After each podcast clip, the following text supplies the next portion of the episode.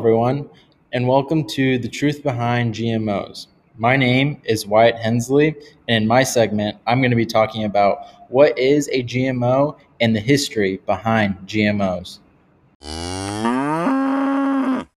Hi, my name is Garrett McDowell, and I will be talking about how GMOs are regulated. Hi, my name is Taven Berry, and today I will be talking about GMOs in livestock. Hello, everyone. It's Wyatt, and on this episode, I am going to introduce you to the basics of GMOs, why we use GMOs, and the history behind GMOs. I am currently a sophomore at Oklahoma State University, majoring in horticulture business with a focus in greenhouse management. I have worked and been inside greenhouses for the last six years and have had jobs in the farming industry. Building trust and credibility is needed in this discussion about GMOs, and I plan to provide that so you don't have to worry any longer about GMOs. The first subject I'm going to be talking about today is what is a GMO? GMO stands for genetically modified organism, the act of modifying an organism to reach a goal or standard those goals or standards can be anything that the farmer or producer may need. The use of GMOs has been around longer than you think. In one way or another, humans have been using GMOs for years. This means humans have used a more traditional approach like selective breeding and or crossbreeding to reach the desired goals or traits that a specific farmer or producer has in mind. Now, you're probably wondering how a GMO is created and why others say it isn't safe for you to consume. Today, I'm going to explain how it is created and let you decide whether or not it is safe for you to consume after being modified. The first step involves identifying the genetics or traits. This means finding the gene, which is what makes up the organism's desired trait. Second step involves the same idea behind a copy machine. You need to copy all of that information for that specific organism that has those traits. The third step involves the act of giving. You're going to be the messenger in this equation and give that information into the DNA of the other organism. Lastly, the fourth step. After all of that is completed, you will be focusing on actually growing the new organism you have created to achieve that goal or standard in mind. The second subject I am talking about today is the reasoning for the use of GMOs. Now, you're probably asking yourself, why would anyone use or even think about creating GMOs to begin with? And that's a great question, if you ask me. Studies found by the FDA and Purdue Research Extension has stated that genetic engineering in production agriculture has increased crop yields, reduced cost for food or drugs, and enhanced the overall nutrients and food quality of the crop that is being produced by farmers.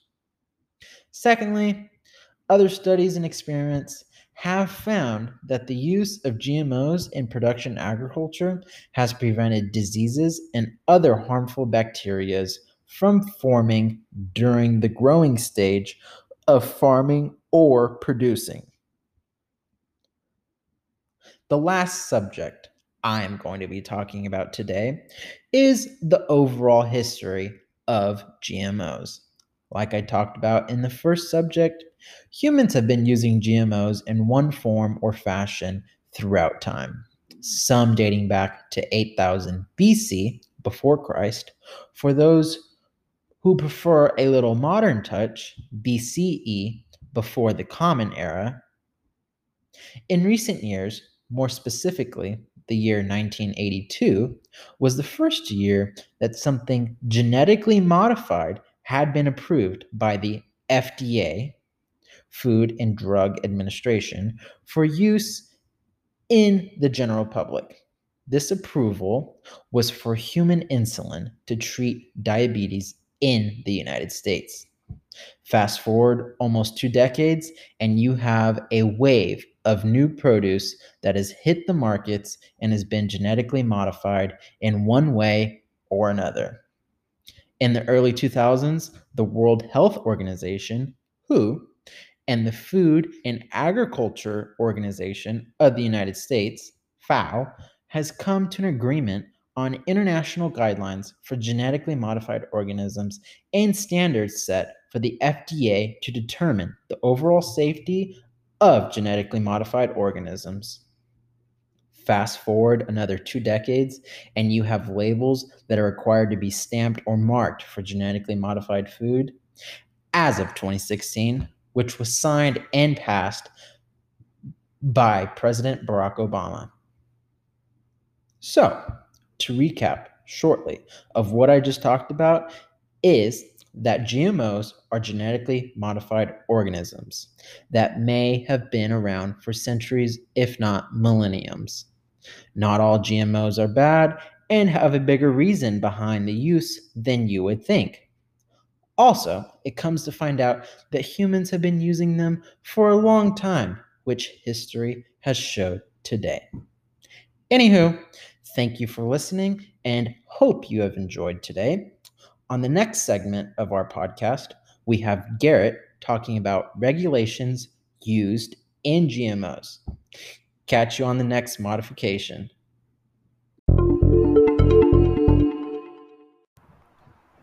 Hi, I would like to thank Wyatt for his input on the history of GMOs and how GMOs came about. My name is Garrett McDowell, and I am a freshman at Oklahoma State University. I am currently studying natural resources and ecology management, fisheries specific. And today I will be talking about who regulates GMOs and how they are regulated in the United States. So, to begin, GMOs are regulated by three government agencies the FDA, the Food and Drug Administration, the EPA, the Environmental Protection Agency, and the U.S. Department of Agriculture, the USDA. So, the USDA is the Animal and Plant Health Inspection Service and it protects agriculture in the United States against pests and diseases that could be harmful to them. Um, what the U.S. Department of Agriculture does to regulate GMOs and make sure they are safe on their part is to make sure that GMOs are not going to be harmful to other things in nature. So, what they're going to do is set regulations that make sure plants that have GMOs in them, any ge- genetically modified plant, is not harmful to other plants and the environment as well. The Environmental Protection Agency somewhat does the same thing. So, the EPA is responsible for protecting human health and the environment. While they do that, they also like to regulate pesticides. And the reason a government agency that would regulate pesticides is dealing with GMOs is because they regulate the safety of the substances that protect GMO plants, referred to as plant incorporated protectants, PIPs, that are in some GMO plants that make them it it basically makes them resistant to insects and disease genetically without having to spray anything on them. Now, this seems all good and seems like a really good idea, but it can be dangerous. So that is why the EPA must regulate and make sure that these PIPs are not out of control and that they're not going to um, cause any harm, such as what like a pesticide would, and make sure that they don't um, harm or contaminate any other any other food. Uh, we also want to make sure it's safe to eat because we've known from the past and experiences and bans that have been put in place that pesticides are very dangerous and can be very harmful to the human body. So that's something that is very important and that is the EPA's part on how they're going to make sure that we are safe from GMOs. And lastly, the FDA. So the FDA regulates m- most human and animal animal food. Like most of the food that we eat and our animals eat are all regulated by the FDA.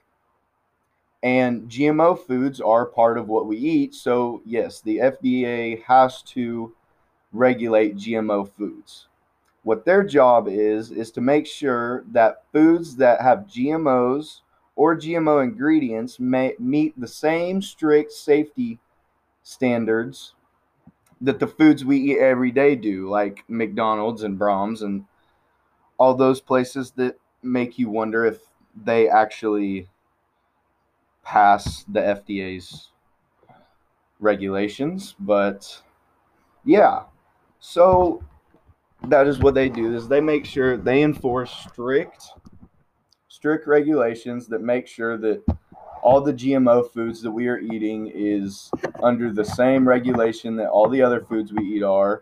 So it can make sure that we are not putting ourselves in any more harm than what we could possibly be with the food that we're eating today. Now, what the FDA also has is a plant biotechnology consult consolation program, which is also a voluntary program that evaluates how safe um, new GMO foods are because new GMOs are being made every day. So it has to be regulated. There, there is currently people working on new GMOs and new ways to genetic, genetically modify our foods to make them better capable and more useful for our race.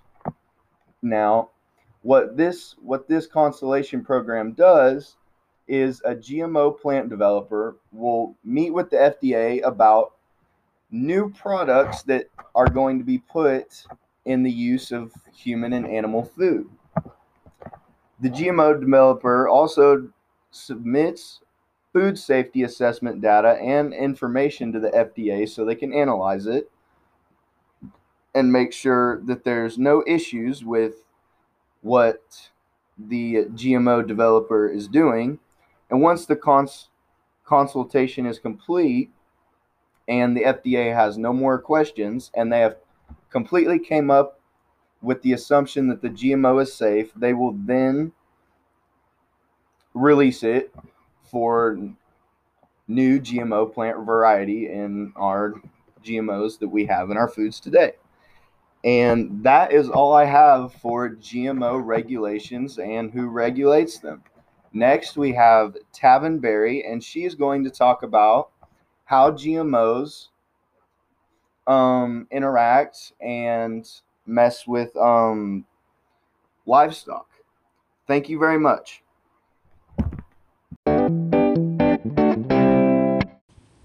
Hello, my name is Taven Berry, and today I will be talking about GMOs in livestock. Um, I'm a sophomore at Oklahoma State, and I am currently studying animal science production. I have a ton of experience working at ranches and different farms with cattle and their nutrition, so I've seen a little bit of genetically modified food um, being introduced to these different species Um, so I definitely have some background in it. And today I'll be talking about the different topics of how genetically modifying livestock can help reduce disease, um, how genetically modified crops do not directly affect livestock, and how genetically modified livestock can reduce genetic diversity among species. And first, I'll be talking about how genetically modifying livestock can help reduce disease and make a healthier animal. Um, so, when it comes to it, genetically modifying livestock to help them prevent disease can be very beneficial to ranchers around the world because it is keeping their livestock alive, and this can lead to more profit, more food produced for society, and making animals stronger and healthier. So, if you take out the risk of your animal being sick or contracting any disease, it can help create a ton more profit because you're able to raise more animals and don't have to worry about losing a large portion to disease. Um, you're creating more food because you're again not losing any animals to this disease. So more more food can be output into the um, production line.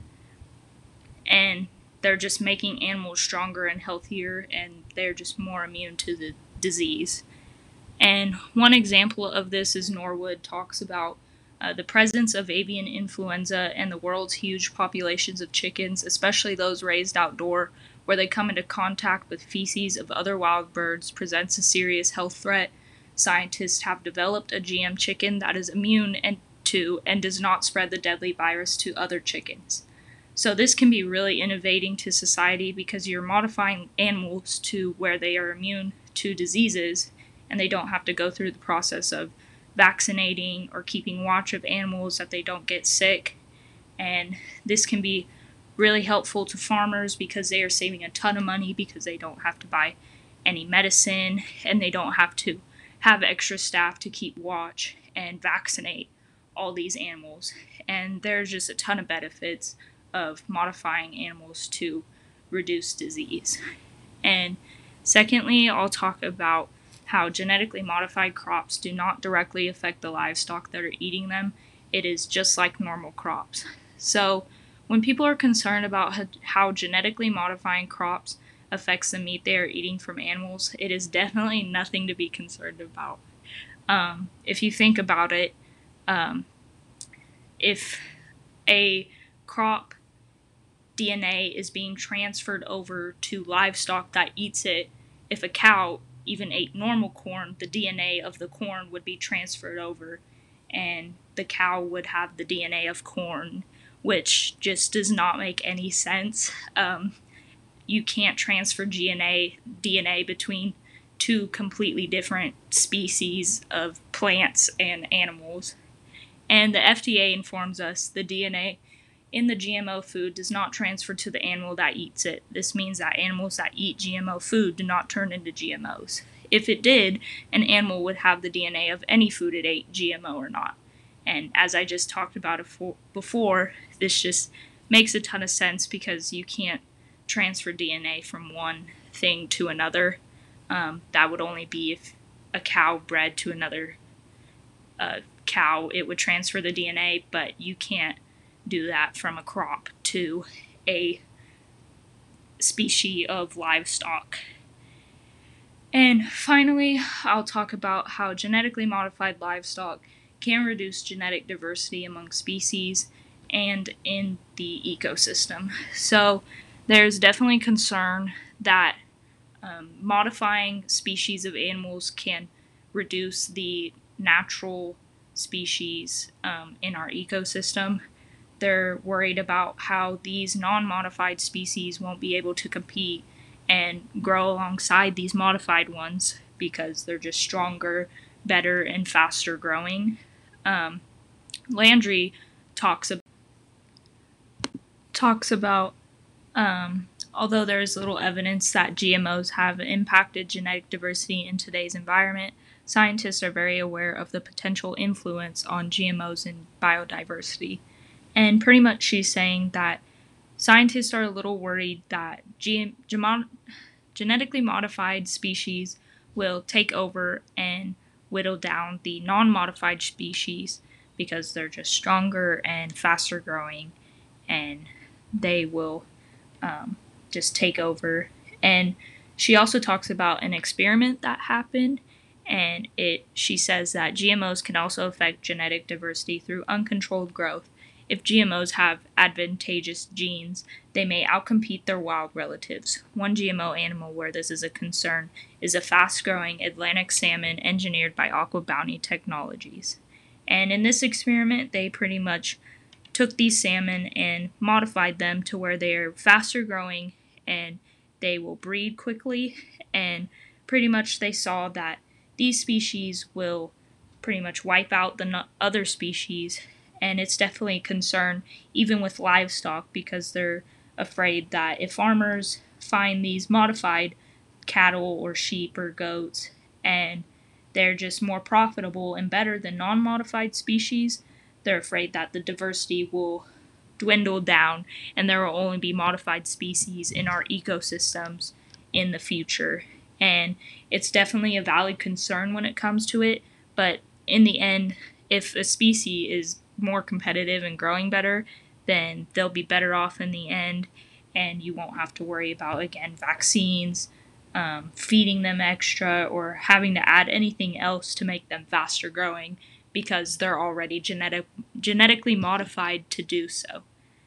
And that will be it for today's episode of uh, the truth behind GMOs.